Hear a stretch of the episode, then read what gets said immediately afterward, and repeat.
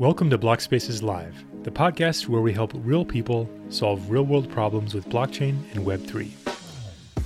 All our episodes are recorded live, which means you're welcome to attend yourself to ask questions and be a part of our community. To get your invite, head to blockspaces.com slash podcast and hit subscribe. In today's episode, we chat with Gregory McCubbin, founder of Dapp University, about the path to becoming a blockchain developer.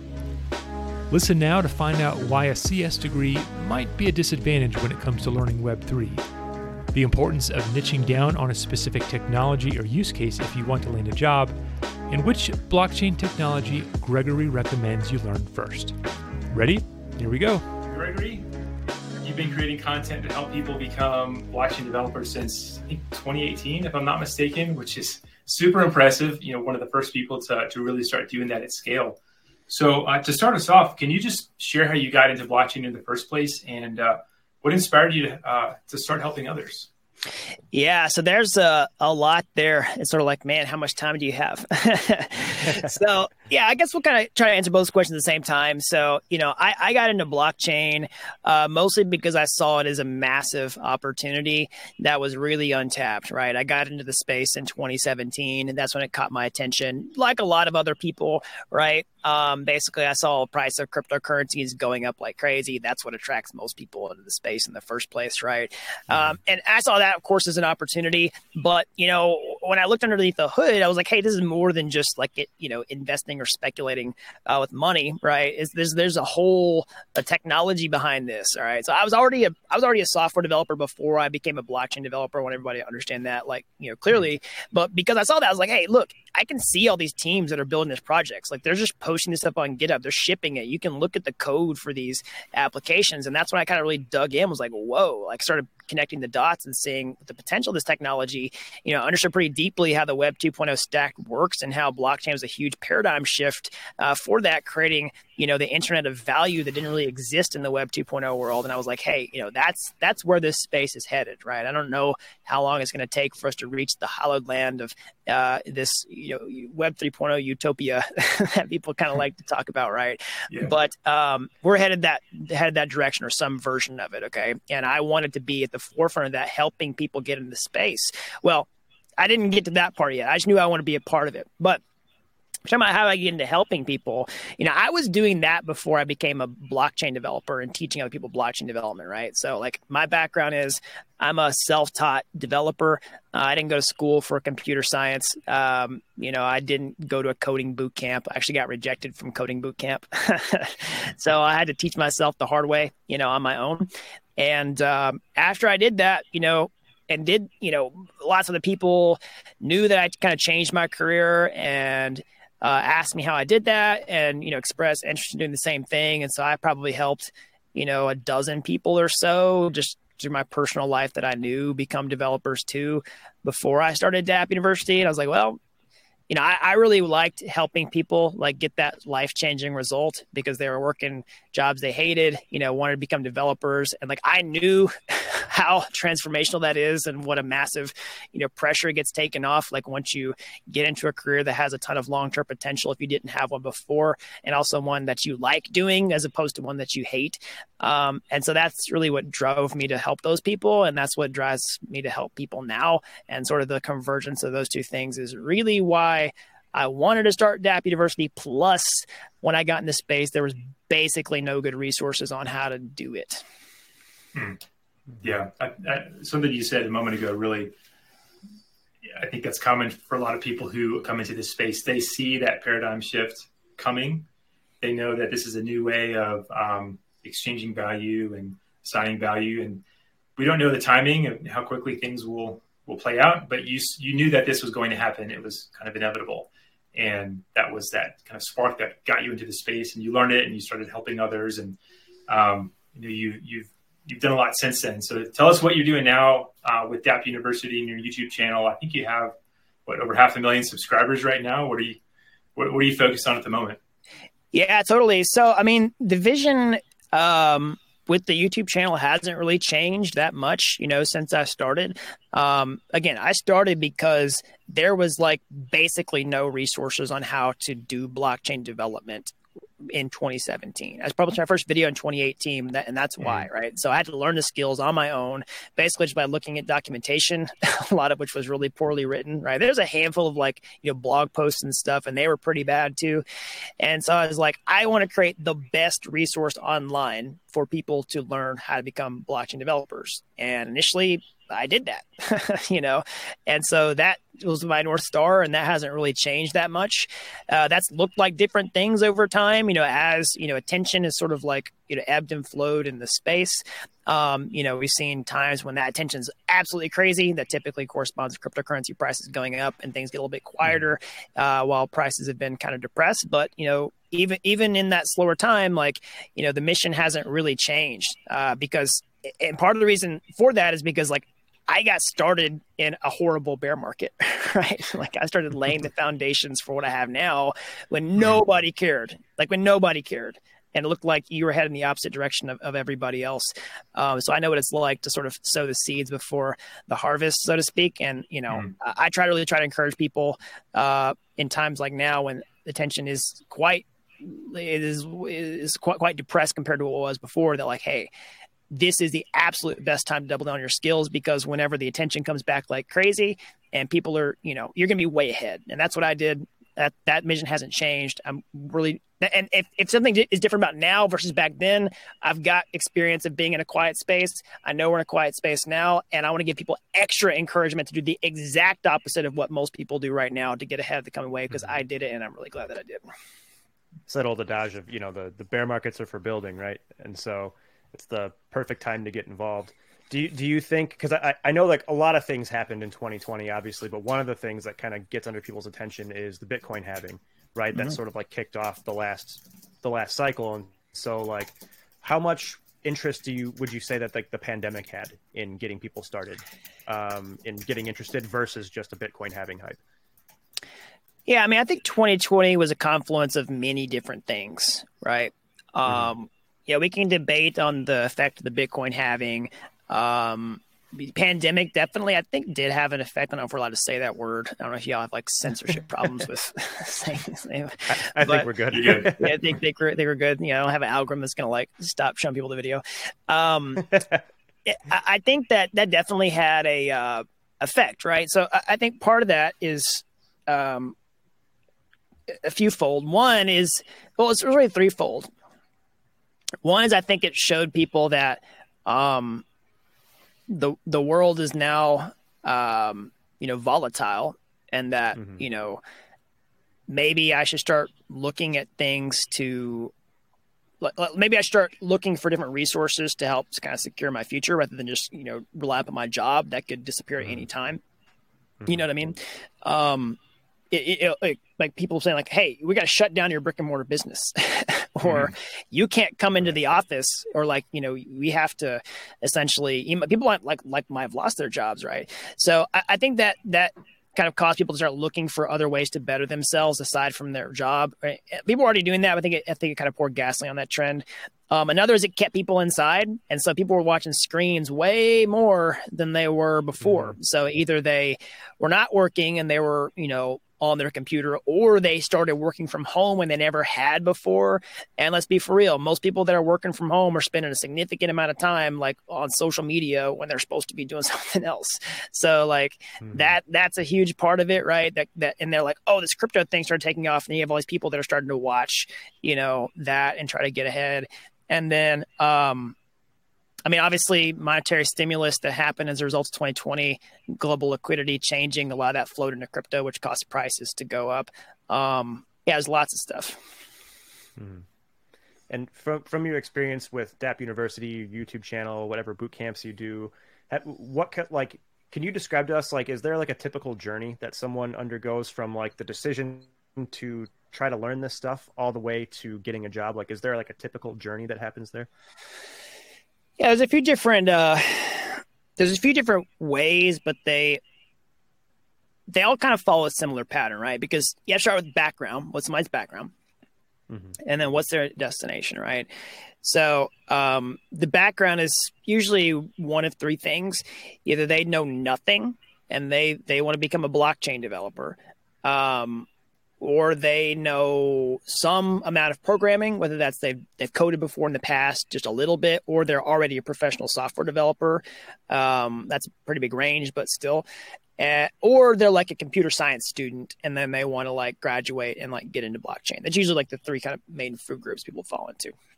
Mm-hmm. I realize you could call call the computer science person somebody with programming experience, but you know mm. it, they yeah, don't have the real world experience. It's more like academic, yeah, yeah theoretical. Yeah. Yeah, totally. And so, you know, um, you know, I'm really big on. So I'll talk. I'll talk about how I've helped people do this. Right. You know, there's there's lots of ways that other people could do it, but I I really do think the way that I do it is the best way. Um, that's, I mean, I'm consistent with what I what I preach here. Um, so the best way to learn is through immersion. Um, it's just like you learn a foreign language, right? And that's got a lot to do with uh, just context. You know, one of the biggest questions, one of the biggest complaints to hear about kids in school when they don't like what they're learning, they're saying, "When am I ever going to use this?" Right? Because they don't see the mm-hmm. purpose, mm-hmm. they don't see the reason right. and why they're doing it. So, you know, if if I were to teach you how to code and I gave you like a code editor in your browser and was like, "Hey, just start like playing out this programming language," but you don't know why you're doing it, like none of that stuff's going to stick. Yep. None of it's going to stick, mm-hmm. right? So um, basically, you know, I teach people to immersion because like you're learning the programming languages as you go and you get context and skills at the same time. You see exactly why you're doing something. So that's way more efficient. It's it causes information to stick more. Uh, and basically the way to do that is just by building things, but in a very guided fashion. Okay. Um, that's, that's what, that's how you get the fastest foundation. You know, nobody eh, that that's, that's really like step one that's really what I focus on my YouTube channel. That's what I focus on my, in my foundational trainings. Um, but then step two is you have to actually get functional coding skills for yourself because nobody actually becomes, you know, proficient um, by just like following somebody else's instructions. So you have to start building things on your own. So basically, that just means like trying to build something in an unguided way. I call it unguided development. So you basically have to pick something you want to create, and then you just have to figure out how to write the code to do it. Now, it, it depends on what you're doing, like if you're doing it on your own, you kind of have to bump into walls and get on Google and figure it out. If you're doing it like a coding boot camp or something, like you will have support and people kind of like nudge you in the right direction. But ultimately, you have to kind of pull the rabbit out of the hat, um, and that's how you really get those skills. And then you know, way that's like step number two. Uh, hopefully you would cap that off with a full project that you've created to put out there to show other what you can do and then you know in terms of getting a job like it really is as simple as that. Like, you know, especially if you don't have any experience, like people are going to, like, ultimately people have to take a chance on you. So how do you increase the likelihood that you're going to get that chance? Well, it's to show them what you can do. And that's what having some really solid like portfolio does. So like, it, you know, there's the catch 22 two if you need experience to get a job. Well, how do you get a job with that experience? You get the experience outside of the workplace, and that's what you do by creating your own apps. And then you show people that you can do that. And these days, more people care about what you can do rather than where you went to school, what your degree is, and stuff. Those are nice, but if you don't have them, they're not they're not mandatory. But you know, showing people that you created something for real is mandatory if you don't have those things and it accomplishes multiple purposes. And then really it's just a numbers game about trying to get from as many people as you can once you have those things. And not everybody's going to take a chance on you, but the, the more numbers that you, you know, go after, you're just going to increase the likelihood that's going to happen sooner. And that that's pretty much it. Does one of those uh, tracks have an advantage over the other? Like, does someone with previous development experience or that computer science degree, are they that much further ahead than someone who's coming into Web three as a brand new developer as well? I have a I have a controversial take on this. Okay, um, and I, I'll preface it by saying it's it's no offense to who I'm going to potentially uh, offend by saying this. Um, so if you're an experienced developer already, you're going to have a, a, big advantage because you already understand how to program, like in what it takes to become a real developer, right? That that's not the offensive part. Um, mm-hmm. That's just kind of like basic logic, right? Um, you'll pick up Web three fast than somebody who's never coded before, right? Mm-hmm. But but um, the person who's never coded for before actually might have an advantage over the computer science student. okay. So okay. I've I've seen this in the past. This is the potentially offensive part, and this is not to offend mm. anybody who's like a CS student or like hasn't graduated and got a job yet. But um, sometimes they can be a little diluted into what they actually know. Um, in, in, the sense that they understand concepts but can't actually do practical things. Mm-hmm. And again, coding is a skill based thing. Um, again, I don't have a CS degree, and like when I got into software development, like I scaled into that way faster than most people who had CS degrees. I've seen the exact same thing happen in blockchain because mm. if you focus on skills, you can get the skills and know what you need to know, and then round out your conceptual knowledge once you have the context. Again i was going back to mm-hmm. context like i was saying before it, it's putting the cart before the horse. If you get all this context without actual context isn't like concepts without context that's kind of what cs does in a lot of ways. And then you know you kind of have to get the practical experience later but if you start with practical experience you can get the you can get the the concepts faster because you see exactly how they work. So basically okay. i mean if you put people on the same like five year trajectory, like they may even out, right? But you might get immediate results faster if you mm-hmm. don't have that. That's my controversial okay. thing. So you're saying like in the in the CS program, you're learning like theoretical concepts, you're learning foundational things, which are helpful, well, but mean, you're not good. No, am I getting that wrong? You, you can well, you can still learn practical skills. It's just not the same as working as a developer. Anybody mm-hmm. who's kind of been through that full journey can can attest to that. I'm really not try to knock on CS degrees here. Like, like, like mm-hmm. I know lots of people CS degrees who are um, great developers. They're great professionals, but I, I, also know I also know some people who have a false sense of security um, with their CS degree that that maybe actually didn't give them as much of a practical advantage as, mm-hmm. as they were hoping mm-hmm. it would. Yeah, I mean, I think that there's a good parallel there with what we were talking about before we started recording with uh, with like music industry stuff, right? Like someone exactly. who went to yeah. a recording school right they right. may have conceptual advantages of how like what what instruments should go where in a mix and all these things but if they've never actually placed an sm57 in front of a vintage 30 they have no idea you know so yeah. someone who's never done it before right is gonna have right. an advantage of being a blank slate and not having like yeah it, it makes total sense yeah, um, yeah. I mean, uh, same, same, type of thing. I mean, I, I, know lots of people with music degrees who like can't play. you know, it's like right. because music is way more about, uh, you know, it comes from here, not from here. You know what I mean? You can play mm-hmm. all the right notes, but if you don't play with feeling, then then nobody cares. Mm-hmm. So with so going back to like the person who has like zero coding experience, right? So like, and they decide they they want to dive in and learn blockchain. Is there like a specific tech stack or language or use case that they should maybe just like zero in on that's going to be the most educational? Like what what do you what would you yep. guide the person with there? Yep 100% there's so many things you could learn in blockchain but you have to the last thing you want to do is dabble in a bunch of different things and never get good enough at anything. So um if you're going to get good enough you want to get good enough at the stuff that has the most traction the most demand. I sort of made a bet on what that tech stack was in the early days, and I haven't been wrong since. So, you know, back when I started, uh, um, you know, it was basically like like we were still debating on whether we should build on EOS or Ethereum, and so mm-hmm. that's that that's mm-hmm. going to date me quite a bit, right? Um, but you know, I I I saw that Ethereum had the most traction. Um, it had the most developers in the ecosystem. You know, I said that there weren't many resources out there. That's true, but there were still like libraries and things that I could use. I was frameworks. There was there's stuff that was mature enough where I was like, okay, I can I can become productive in this. And that stuff's only gotten better. We've only gotten more developers. We've only got more of a lead. There's more demand, and that's an indicator of demand for the technology. Um, so I started off with Ethereum, have not seen a compelling reason to change because it's just continued to, to continue to become a leader in the space in terms of developer activity. So, um, really, really, that means like the Solidity programming language because now the beauty of that is there's all these other EVM compatible chains, all these other layer twos. You know, the EVM it's not just about becoming an Ethereum developer; it's about becoming an EVM developer, and that EVM mm-hmm. is now expanded into some of the other things. So, if you learn Solidity, you can deploy your contracts to dozens of different blockchains. There's only a handful that won't support that. Um, and you know, yeah. So so uh, it, my whole thing is like if you're going to become a blockchain developer, you can become a minimally viable blockchain developer by just knowing one programming language, right? That's Solidity. Because you can do so much with it. But realistically, like, but you want to start there. And, and, my whole thing with immersion is also priorities. So you want to start with the thing that gives you the most benefit and then learn everything else as you go.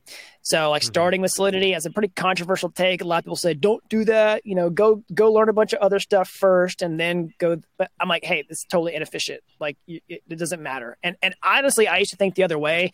Um, but I had to change my opinion after I had all these people that I helped start with Solidity and then get their first job, right? Because I think a lot of programmers are just biased to what they did uh, and think it has mm-hmm. to happen that way. And I know I'm kind of kind of rambling on that point, but basically, number one, tech stack, Solidity, most important thing. It's what differentiates you as a blockchain developer. Uh, because if you don't if you don't know that, then you know you can't really do other stuff. Is there a um, risk that? Uh, oh, go, ahead. go ahead. Go ahead. No, is there a risk that if if everyone's piling into Solidity, that if you're coming into the space that you have difficulty standing out and, and kind of getting up to speed or being at a level of proficiency against the I don't know hundreds or thousands of other people who are doing that, or are you not seeing that yet? Or yeah. too early for that? Yeah. So, um, it's a good question. Uh, I'll kind of answer in a couple ways. I mean, number one, there's there's no like the blockchain developer market is nowhere even close to saturated. like mm-hmm. the demand is outpacing the supply of people who are entering into the space. So that that's one thing. Now, Solidity is a little bit of a, of a of a unique scenario because when you're coding Solidity applications, like there's a lot at stake, right? Like coding a DeFi application that holds you know hundreds of millions of dollars, they're probably not going to get somebody who learned that like last year to just like yeah. you know build the heart and soul of that thing, right? But that doesn't matter, right? There's still lots of things that a junior blockchain developer can do uh, to assist in that process, right? Mm-hmm. Um, but that's that's true in the Web 2.0 world too, right? Like like no, nobody learns to code and becomes a master architect CTO of like a mm-hmm. Fortune 500 company yeah. over. I mean, some people do, but like that that's not that's not the trajectory of most people, right? And same for mm-hmm. Solidity. Like in a raging bull market, do some smart people get in and like you know uh, start steering a ship pretty early and and you know steward lots of money? Yeah, but that's not the typical route, right? So, mm-hmm. um, that that's one of the reasons I'll give my next point, which is why you should learn a secondary programming language, but you should make it your second priority. Um, so you know, getting into Solidity, like you're gonna have to do other stuff with your smart contracts. You got to write tests for them more than be good. You got to write scripts for them. You have to put them on a blockchain. Um, and if you're trying to land a job, like most people want to see some type of user interface that they can use so that you've actually created a full app. And so that's why my number one recommendation is to learn JavaScript as your secondary programming language. You could learn Python. Like if you're already a Python developer, you're going to have a huge edge, but you're not going to have the same flexibility with the user interface side of things as you would with JavaScript. Um, and the other big benefit is, you know, JavaScript is the lingua franca of the web, right? So, you know, if you're trying to break into the industry, you want to give yourself the most options for breaking in, right? And what I said before is you have to somebody ultimately has to take a chance on you, and the more op, you know, the more kind of things you're doing to increase that likelihood, the better. So, like one point of entry for some people is to like become a front end developer on a Web 3.0 application where they can help with mm that stuff. And if you know JavaScript, that's good. But if you understand the back end side of things, like you're gonna have a huge edge over just like some some just developer who's like, oh, I'll, I'll, build this, but then you don't really know what you're doing. You don't know how to use Ethers.js. You don't know how to use Web3.js. You don't know how transaction life cycles work. You don't know how events work. You don't know how all this other stuff works. But if you learn that stuff by building the smart contracts, then you do that, and then you could you know scale into that. So th- that that just gives you more viable options to start. Um, but there's also lots of opportunity to start on the smart contract side of things too. It's just it's just different. Mm-hmm. Yeah, so that's really interesting. From I was yeah, just going to say, uh, we got a question in the chat. Um, do you see a uh, developer interest for for a quote like real world assets use cases like supply chain TradFi integrations? If so, um, any recommendation for those devs coming from the Web two world? Yes, um, yes to all those things. Um, supply chain is a little bit more of a I don't say speculative use case. It just doesn't have a lot doesn't have a lot of traction right now. Mm-hmm. Um, I mean, I I remember going to like conferences in twenty, I think like eight, I mean, 18 or 19 where like Starbucks had like their supply chain thing, like prototype that they were working on. I mean, supply chain has been a mm-hmm. conversation for a long time. We just haven't really seen it mm-hmm. like um, really bubble up quite as much as things like DeFi or other NFT based use cases. So another TradFi though, yeah, I think one big thing to watch out for in TradFi coming in the pike is potentially what's going to happen with Forex, um, because the Forex market is massive compared to stocks and bonds. Um, and guess what's happening? We're issuing lots of different fiat backed stablecoins of different fiat currencies, which gives birth to a mm-hmm. forex ecosystem. So basically, we started off with you know U.S. dollar backed stable coins. You know, everybody thinks of stable coins a cryptocurrency whose price doesn't change, but really it's just a mm-hmm. stable coin that's it's just it's a cryptocurrency that's pegged to a currency that has an issue where they can honor redemptions in that. So start off with USD coins. All right, US Circle's doing that, but you know what happens when we get a a, a euro? Hold on a second. I think my camera's gonna die here. Let me just. Uh, I'm gonna change my my FaceTime camera, buddy. Sorry, hold on. Yeah, no worries. No worries. That's the problem using a, a nice camera. Sometimes it overheats. Oh, gotcha. well, uh, is it going to let me do it? I just went to my settings and it's not letting me change it. Can I like uh hold on everybody. No, take your time. One of the, while you're doing that, just one of the things that you shared was really interesting was you were talking about how um, you know the importance of learning Solidity and starting there in, in a Web three context. But then you started talking about learning uh, JavaScript. Um, you know, not not necessarily a, a Web three programming language. Um, you know, something that's that's been around for a while. And you you were what I heard you saying was how you could um, if you wanted to get into Web three development or blockchain development, you didn't necessarily have to go directly into building on Web three or building on smart smart contracts. You could work for um, an organization or a, or a, project that's doing th- things in Web3, but you could work on the Web2 side of it, work, you know, working in JavaScript or maybe Python. Yep. And then that can be kind of a segue for you to get into Web3 work um, proper, doing the smart contract work. Um, and, and, doing that actual actual blockchain development, but you don't have to go from nothing directly there. You can kind of work your way there by degrees, and uh, I just wanted to re- reiterate that because I think that's a really helpful um, piece of advice for someone who's making that journey. It kind of, uh, you know, de-risks it a little bit because you don't have to make that huge jump across this chasm. You can work your way there in, in more of an incremental fashion. Did I, did I capture all that right? Yeah, no, totally. That's that's it, hundred percent. There's multiple points of entry. You know, you can work on the front end. You can work on QA automation. Um, you can work on you know, yeah, be a complete automation engineer, mm-hmm. doing like scripting. I mean, there's there's so many different things. You build prototypes. Like there's there's lots of different stuff you can do. It looks like you got the camera working. You're probably just passing too much knowledge through the camera, and it can't handle it all. So we need to slow things down. We can. but.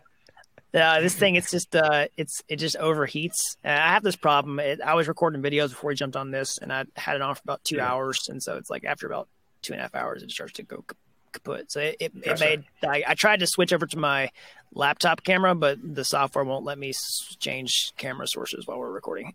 okay. No worries. All right. Well, we'll keep pressing on. Drew, I think you, you were following up on that question Oscar asked.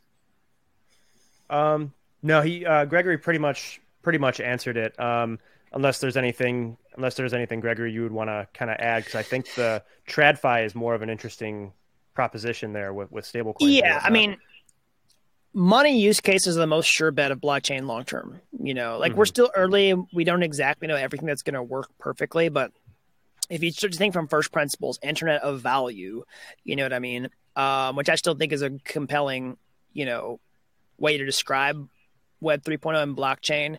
Um, of course, NFTs are big, but what's already got traction now is money, cryptocurrency, mm-hmm. stable coins. Mm-hmm. Stable coins are super boring to most people, and they overlook why they're such a big deal. Because if you're doing, um, most consumers don't use stable coins to pay for things, but if you're talking about doing business to business payments, like if, if you hired me as a developer and were like wanting me to build an app for you, I would ask for the payment in stablecoin because it's the fastest way that I receive the money. I know that I have it, and then I can go do stuff mm-hmm. with it. And it's borderless. You could send it if you were if you were in Europe and I'm in the U.S. and you wanted to pay. It's just easy. You know, if I want to make a very large payment for something like a piece of property, for example, buy a piece of real estate, I don't want to do a wire transfer. that mm-hmm. costs money and takes a lot of time. I have to go to a bank to do it, right? Mm-hmm. If I mm-hmm. just pay you the stable coin, you know you've got it like instantly. on to call, but like, did the wire go through? You know, it's all antiquated stuff where we're settling those transactions. Um, same thing for like private equity deals. If you're in venture capital and you're like, hey, I want to send you like six, seven, eight figures worth of money. Like let's just let's just wire it over, um, wire it over a over a blockchain. That like that the stable coins are massive for those use cases, um, and that they're like boring, but mm-hmm. you know they're they have a ton of traction. DeFi has a ton of traction. Um, you know that's why I try to focus on DeFi a lot because it's already got a ton of steam and it's it's the surest bet for crypto long term.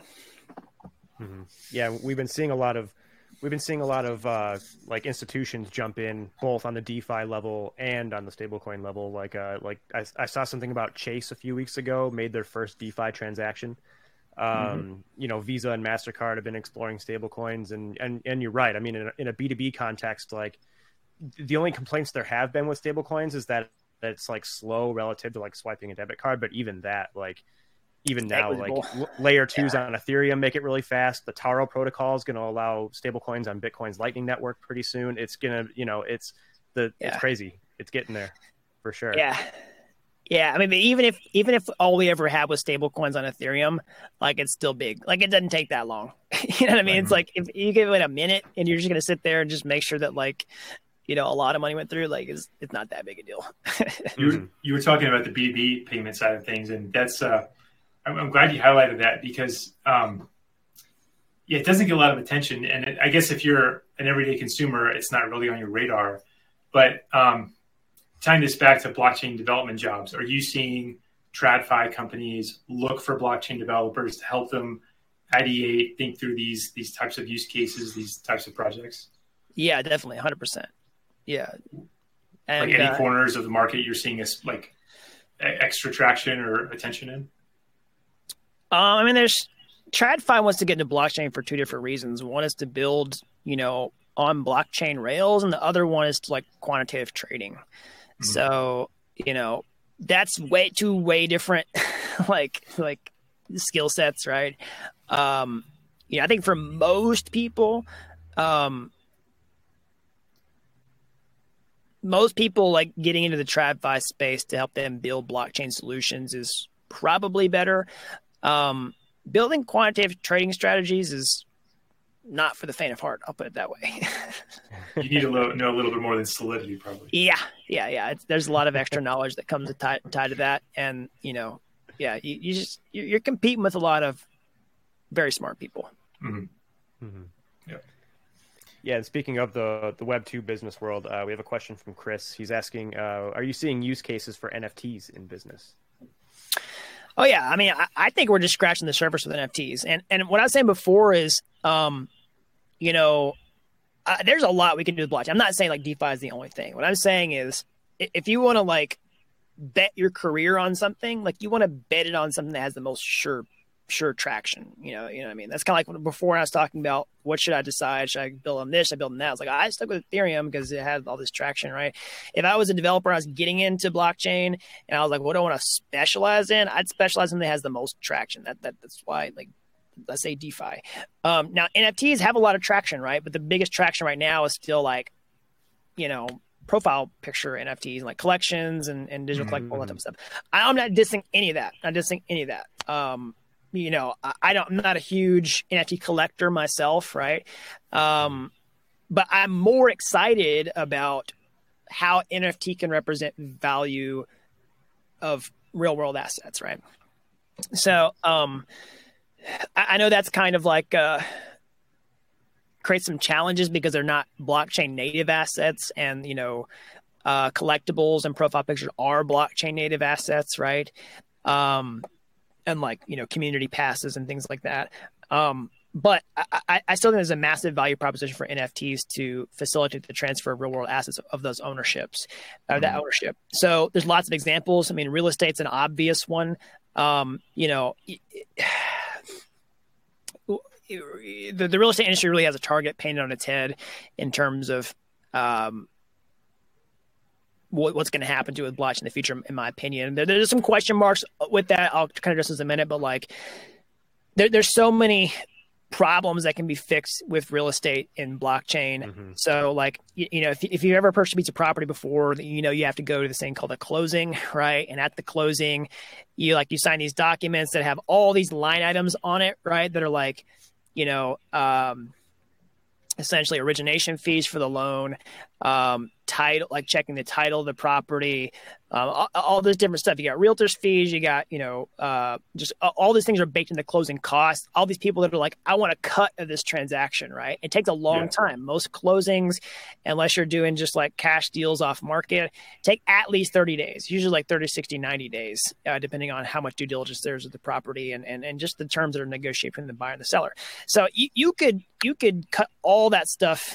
and, and also not to mention the, the ownership of the property is literally transferred in, in some cases by someone pulling a piece of paper off of a shelf in a physical building, taking a ink pen and like changing something on that document, and, and it's like, like that feels like that, that's like you might as well be doing that on a, a chisel.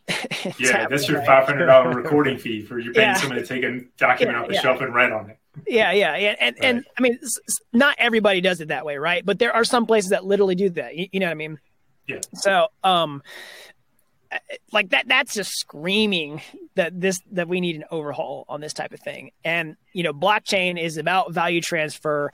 Uh, real estate's a pay to play system just like finances um, you know owning a property is very it's very easy to model the ownership of a property with nfts they're non-fungible. Uh, mm-hmm. there's lots of incentives to create closings that can automate the transfer of those things including funding those deals with uh, financing through crypto um, you know, we could streamline all that process later. Real estate's trending in more of an online shopping direction with Zillow. You could close those transactions completely online with NFTs uh, to reduce the amount of people regarded, you know, or, sorry, required in that transaction. Um, it's, you know, it, the, the real the real thing is what's going to happen with people who uh, are the gatekeepers right now for the current way of doing things mm. and can we get incentives on board essentially um, kind of move past what we have now. That that's gonna be one of the biggest challenges, and also the regulations, right? Because it, it's not a technology problem. We have enough. We have enough bandwidth to process uh, every single U.S. real estate transaction per year on the Ethereum layer one right now without any scaling, assuming that it's just one transaction per close, um, just for the U.S. Um, now, of course, do that globally. That's got to change and, and do some. But, but, really, to start, it's not a it's not a technology problem. It's it's a mm-hmm. it's incentives and and potential regulations. Mm-hmm. Yeah, and, and it's it's funny because we we've gravitated into talking about like where these kind of Web two, Web three worlds kind of combine and where these use cases end up um, end up kind of overlapping. So in the context of someone curious about like finding a job in the web 3 world um, where do you see the job market going with demand for this overlap between between web 2 and web 3 yeah um, you know i would say yeah it's a good question. I'm trying to think of the best way to answer it. Um, mm-hmm. I, would say basically just like in the Web 2.0 world, everybody who's building in Web 3 is building for a different reason. They have a different mm-hmm. use case. They have a different, mm-hmm. you know, tech stack that can be required for that use case. How you can best prepare yourself for that mm-hmm. is to essentially really master the fundamentals of the technology um, but by niching down on a specific set of programming languages, like, like basically do everything I was talking about before. You know, start with Solidity, learn how blockchain works through the context of actually creating things. Okay, and most likely mm-hmm. you're going to be able to use Solidity, you know, when you're when you're working, right? But then pair that with a secondary skill set of like JavaScript, you can do all these other tasks, also create fun end applications and scripts and all this type of stuff, right? And then you'll you'll be able to know a programming language where you can communicate lots of other developers as well. So that's going to give you some Web 2.0 chops as well as Web 3.0 chops, and now you've got a pretty good solid base to start from wherever you need to go. So let's say you started somewhere and you needed to learn like a new programming language, right? Like it'd be way easy for you to do that after you've already done those things, right? Or let's say you need to learn a new blockchain sort of thing. It's gonna be way easier to do that, you know, uh, what most people are to do, they're just to get this analysis paralysis and never start or learn a bunch of different things, never get good enough at anything to provide any type of value. And you really just got to commit. And you want to commit on the stuff that gives you the most likelihood that it's to be useful in the marketplace. And those two things are definitely going to do that. And then that that gives you Web 3.0 value, gives you Web 2.0 value, and you got lots of options about where to connect the dots from there. That's what I would say.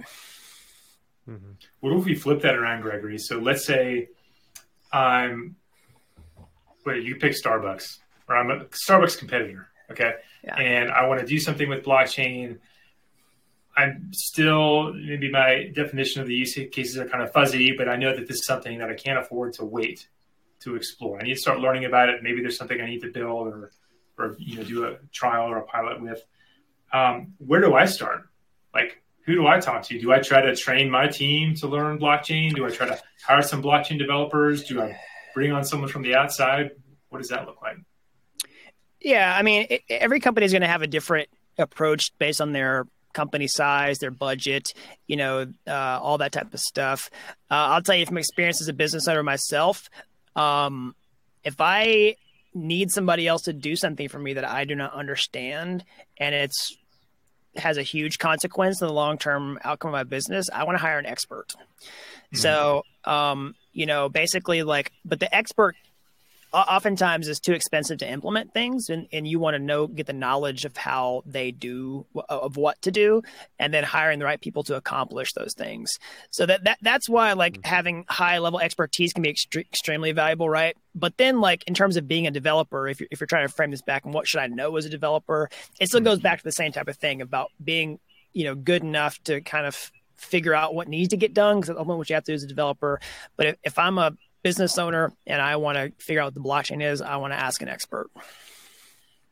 Who are those experts in your mind? I mean, outside of you know, yourself, the resources you offer.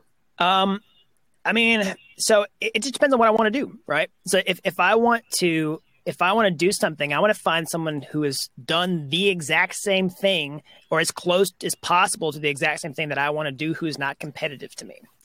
So, you know, if I'm Starbucks and I want to build an NFT like like supply chain platform, I want to find out who has the closest relevant experience to do that and got success or the closest they possibly could to success, right? So give me image one second. Yeah. But yeah, that that, that answer is going to change, right? It's not like here's just this. It's about niching down and who's who has the most experience for is close to exactly what you want to do. Who will actually tell you the truth, you know? Mm-hmm. Mm-hmm. So yeah. it's about yeah.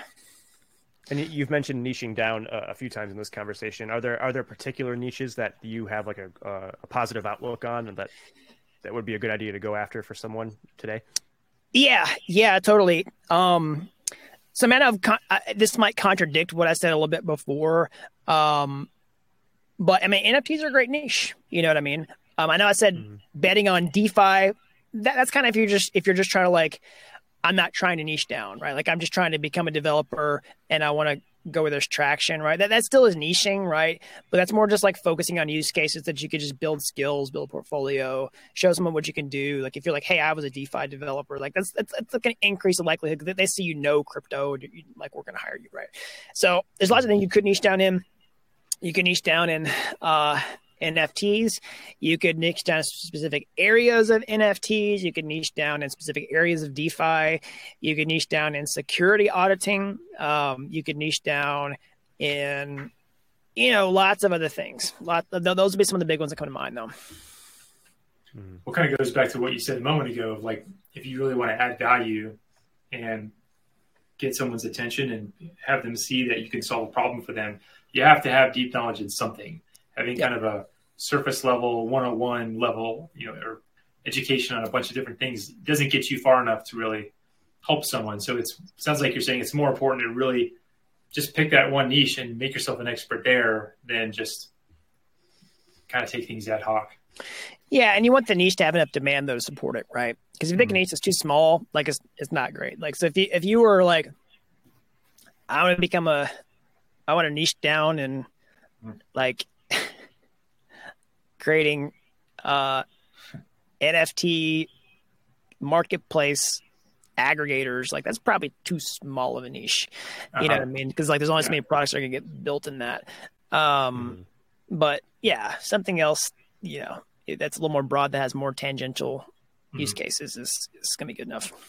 Yeah. Mm-hmm. Yeah, and so pivoting pivoting a little bit, but um, tying it back still. So let's say a developer wants to niche down a little bit um, and really find a corner of the space that they can start developing in. Um, they're gonna they're gonna pretty readily find places where they just get stuck, right? And they and they don't know what to do, who to ask for help, things like that. What sort of like online communities would you would you recommend a developer to, to help talk through problems with other developers who have maybe gone through a similar problem? Yeah, definitely. I mean, uh, definitely shamelessly plug Dapp University this one, right? Mm-hmm. We've got a couple different ways you can kind of get plugged in there uh, through the boot camp. We have our master program, which has a big community inside of there. Uh, we've recently started doing our mentorship program uh, where we're like training people for for jobs, um, you know, mm-hmm. in a very high touch way. Um, so, so that for sure. Uh, I mean, uh, getting in Discords also is another viable way, uh, especially like getting in Discord projects. Like, let's say you say you're going to the niching down route, right? And you want to mm-hmm. become a DeFi, like, uh, let's, let's say you want to niche down in in like DeFi options, right? Like, like like that that's a that's a niche. That's a that's potentially viable niche. There's lots of people are building like trading platforms and want to integrate options and haven't done it yet right? Or want to create option specific platforms. There's be tons of opportunity to create options products with different vari- mm. variability. And now that is a heady topic right? You got to understand a lot of math in order to become an options trader and also options developer right? But let's just say you want to do that. So how do you get involved with community that can help you accomplish that? Just get into Discord where people are doing this already right? And like start building the projects and like say hey i don't understand this or and but don't don't do that. Like go in and try to try to add value you know what i mean? And then as mm-hmm. you get stuck like you know try to try to get help with that. Mm-hmm. you give give yeah, I mean, first one thing before I, you ask. Go ahead sorry. Right right yeah i mean one thing i've noticed a lot is is developers are extremely community oriented. Oh, yeah. um do, do you think that comes from like the mutual the mutual struggle of constantly being like frustrated at your computer screen and helping each other talk through the where do you think that camaraderie kind of comes from? I think it comes from a lot of things. Um, i think that's one of them. Um, especially as remote becomes more commonplace for developers i think developers get kind of isolated and lonely and want to talk to somebody. Mm-hmm. um, i think there's also um, people like just generally to talk about things that they're interested in and a lot of developers are interested in what they do so they'll want to talk about that i think uh, uh, not all developers, but a lot of developers genuinely have a uh, I want to help other people attitude. You know what I mean? Not everybody, right? You kind of get the alpha nerd uh, in there every now and then who just wants to prove how smart they are and what they know. But um, I think it comes from a lot of those things. Hmm. Yeah, I, I, think that make it makes the work a lot more fun too. Like, it's not like you only have to talk about development work. There's a lot of like culture and and you know shared experience that that comes and um, you know sharing jokes or what's going on in life. Like I think people just have an innate desire to do things with other people. We're kind of hardwired that way, and yeah. um, it's just a more you know fundamental way that we're made. Yeah, totally. And um, I mean, the, the developer landscape has changed a lot. You know, in the past even ten years or so. Um, mm-hmm. Where it, it's much more like common for just like quote unquote normies to be developers. You know what I mean? Mm-hmm. Like like you could just meet a guy in a coffee shop who looks pretty normal and like find out he's a developer, right? But that wasn't always true. so like mm-hmm. sometimes developers were like social outcasts. You know what I mean? Yeah. Who like who weren't like yeah, weren't what most people wouldn't consider just like normal. Um, that that's definitely not true anymore, right? So, um, you know, some of that was just like you just talked to people who you had things in common with who didn't like think you were weird socially, right? So that that's where a lot of the developer community comes from. Yeah. Mm-hmm. Austin is asking us if we can uh, make an Alpha Nerd T-shirt. So if uh, we do a collab on that and uh, promote it to our uh, audiences and see where that takes I got, us. I got a I got a better idea. How about an Alpha Nerd NFT? Okay, even better. Yeah. there you go. Yeah. yeah. All right, we're gonna expect a tutorial on on YouTube from you. Uh, uh yeah yeah it's even a double entendre because of alpha like with with like you know information that has uh, uh, a competitive advantage so mm-hmm. that's funny yeah. that's awesome yeah yeah, Gregor, you you mentioned in the past too that that you're a musician, right? And so I know, um, so it the way you see things and with your experience in the music industry uh, that you that you have, like, so what what do you see this whole space? How do you see it changing the music industry at all, if if at all? Yeah. What's your outlook there? Yep, two main things. So before you know, we talked, somebody asked the question about business use cases for NFTs. I mean, again, I'm kind of mm-hmm. going back to this point where we're just scratching the surface of what we can do with NFTs. I think NFTs are the biggest way that music can be changed. Um, two two main ways. One is concert tickets. Um, you know, NFT ticketing is definitely we're headed in that direction. You got big problems of people getting on Ticketmaster, buying up all the tickets with bots before you know mm. regular people can purchase them, and then you know actual fans are, are, are forced to pay exorbitant prices on secondary markets, right? I mean, there's a couple ways you can fix that problem, right? If, if it's there's kind of basic economic principle like the tickets are already like too cheap if the bots are willing to risk it right you could just raise the prices but then that then that excludes like people a lot of fans who don't want to or can't pay those high prices, right? So you don't want to mess with the mm-hmm. economics probably.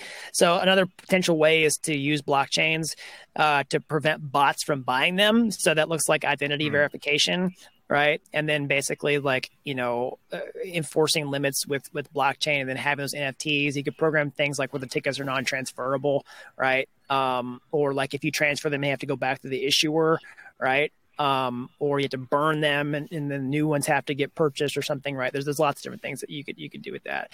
Um, so that's one way. Um, the other way is with intellectual property and mm-hmm. uh, attribution of of royalties. So, um, you know, it, it, anybody like it's absolutely crazy that a human has to check how many times a, a song was played on the radio on Spotify, how many times a CD was sold, and then like a, a, a black better word like like a bean counter has to like like mm. check all this stuff, right?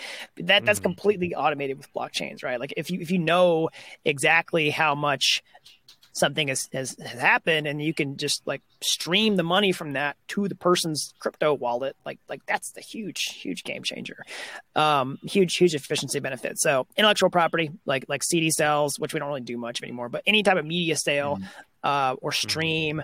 or video view or any anytime a song is used somewhere um if all if if the reporting of all that can be automated and then the payout of that can be automated then that's that's massive Mm-hmm. Yeah, I mean, what one classic example of this that, um, at least for anyone who was a metal kid in the mid 2000s, right? You have Victory Records, um, oh. was famously like sued into the ground by their own artists because they wouldn't pay out royalties, and yeah. it was like pulling teeth to get the royalties out, right? And so that would that would definitely fix that problem. Are, are there like technical limitations that would prevent like from scaling, like because yes. do you see like the music itself being put on the blockchain, or is it sort of like linked by proxy to somewhere external online? Like, what what are the technical challenges? Yeah, so I mean, you know, a song or a video is not going to go on a blockchain, right? Um, mm. It's just you can't you can't really do that, and I don't think mm. we're ever going to reach a world. I mean, I, I don't say never. Um, it's unlikely that we will reach a world anytime soon where you're going to put media on chain. That doesn't really make sense, right? Uh, you mm-hmm. can put a mm-hmm. reference to that media on chain, right? And that, that media could live somewhere else in the cloud. It could live on a decentralized file storage system, right? Um, and then basically having a non fungible token that represents the ownership of that media, right? And the attribution for those things happening. Um, now, this scale is still a problem, right? Because, you know, you know, I mean, I mean, it, it, it, it's it's not uncommon for like relatively unheard of artists to to get a popular song on Spotify have a million streams, right? So mm-hmm. so imagine like you know the the Justin Bieber's and the Weeknds of this world, who are like some mm-hmm. of the mm-hmm. most listened to artists ever on Spotify, and what a nightmare that would be to like scale to that size, right? I, I don't know what Spotify statistics are, but we, we don't have the scalability presently with blockchains to really support attribution for all those types of things. Um, the other challenge is just how do you actually make a trustless attribution, right? How, how do you actually trustlessly know that when someone requested media, like it was played, and then you could send that back to um, a chain? We don't have that yet either. Hmm. And is that a um, is that purely a technological problem, or would we not is there some thought that has to go into how you would even set that up and create the right incentives and, and structures as well? Um, it, it's it's kind of an everything problem. It, it's really a potential, right? And and that's mm-hmm. why I say like like if I was a developer getting the space, like I wouldn't bet my horse on like this happening like next year, right? Like, yeah. but a, a, new advancement in DeFi is probably going to happen this year. It's probably going to happen next year. It's probably going to happen the year after. You know what I mean? Um, so it, it, it there's definitely an incentive problem. Like you know when when streaming came along, like record companies did not want that to happen. you know what I mean? Right. They fought mm-hmm. tooth and nail, but streaming basically won. Um, you know, um, the the same type of thing will happen here. You know, um, m- my hope is that it would put more money in the pockets of the artists, right? If they put more mm. opportunities and they don't want to pay more money to the artists, right? Like I get it. Like I'm also I'm I want to be very clear. I'm also not opposed to like businesses who provide a massive value getting paid their their mm-hmm. their due share. Like a you know, like I'm very pro pro capitalism in that regard, right? But there's you can also, if the artist so chooses to be independent and be more of the capitalists themselves, right? That gives them more opportunity. And that, that's that's kind of what I'm talking about. Gives them that option, sure. Yeah. Right. Well, we're close to running out of time, but speaking of you know projects and things that might happen in the next year, um, any specific projects or developments that you're really excited about that are on your radar for, for this year? Scaling. Yep, scaling scaling is one of the biggest ones. So I think we're um, kind of at an inflection point with scaling layer twos, particularly on Ethereum. Um, we're seeing lots of adoption and usage. Daily transactions are up despite being in a bear market. I don't think it's just airdrop farming. I think it's more people kind of migrating towards that. Um, you know, scaling blows it, it, it once we have scalable blockchains that people actually use, it opens the door for a number of use cases. Uh, it's already happening. I think it'll happen more in 2023. I think it'll happen more in 2024, um, and just every year after this. Hmm. All right. Yeah, well, we'll uh, yeah, well, we'll be keeping an eye on your uh, on your YouTube channel to see what you're covering there, and um, maybe we can follow up in the future to kind of see how that plays out and hear your thoughts on it. But uh, Hey, we're we're just about out of time, so I want to share a couple quick updates with you all uh, before we run at the clock here. Uh, first of all, we're continuing to see a lot of interest in our free uh, Web3 infrastructure at BlockSpaces. So um, if you haven't checked that out, um, head to the Web3 infrastructure page on our website, blockspaces.com. You can sign up for free access to RPC endpoints uh, for over 30 blockchain protocols. And, you know, several of those you won't find anywhere else, at least not uh, for free. So please take a look at that. Whether you're um, just getting into blockchain development or uh, starting a new project, we've got a lot of um, really helpful resources there to help you get you on your way. Uh, secondly, um, if you want an invite to our next interview in AMA to join us live, um, just go to blockspaces.com slash podcast. Drop your email in there to get notified. Um, we uh, we'd love to have you join us live. We'd love to send you a recording afterwards. Um, so again, blockspaces.com slash podcast. Drop your email in. We'll send you a note when we're uh, doing the next one of these, which uh, is about every two weeks. So that's about it for today. Gregory, if uh, one of our listeners wants to get in touch with you, subscribe to your content, I know you're going to say YouTube, but uh, any other thing, any other details you want to add to that? Yeah, definitely go check out uh, the YouTube channel. It's this the main home of Dapp University. Um, we've got some of those. There's there's tons of there's tons of free tutorials there on the YouTube homepage, and they're like Udemy courses, but totally free for you to get started, right? Um, and if you like those and you're like, hey, this is awesome, and you really want something that's way, you want to go for the throat, build a professional level application, um, you know, build your portfolio, really get the skills that you need to break into the blockchain industry, then definitely uh, you can take the next step by heading over to dappuniversity.com forward slash bootcamp. You know, you really have to be an expert to get started like today. Um, I've helped people who had no coding experience break in the industry and land their first job in as fast as just two months. So awesome. Well, we will uh, include those uh, links in the show notes. Austin dropped a couple of them here in the chat, so thank you for that, Austin. Uh, Gregory, if you'll hang on after we stop recording uh, just sure. for a moment. Thank you so much for being here. It was awesome to, to have you. Tons of great content, and uh, can't thank you enough. Awesome. Yeah, thank you. Glad to do this.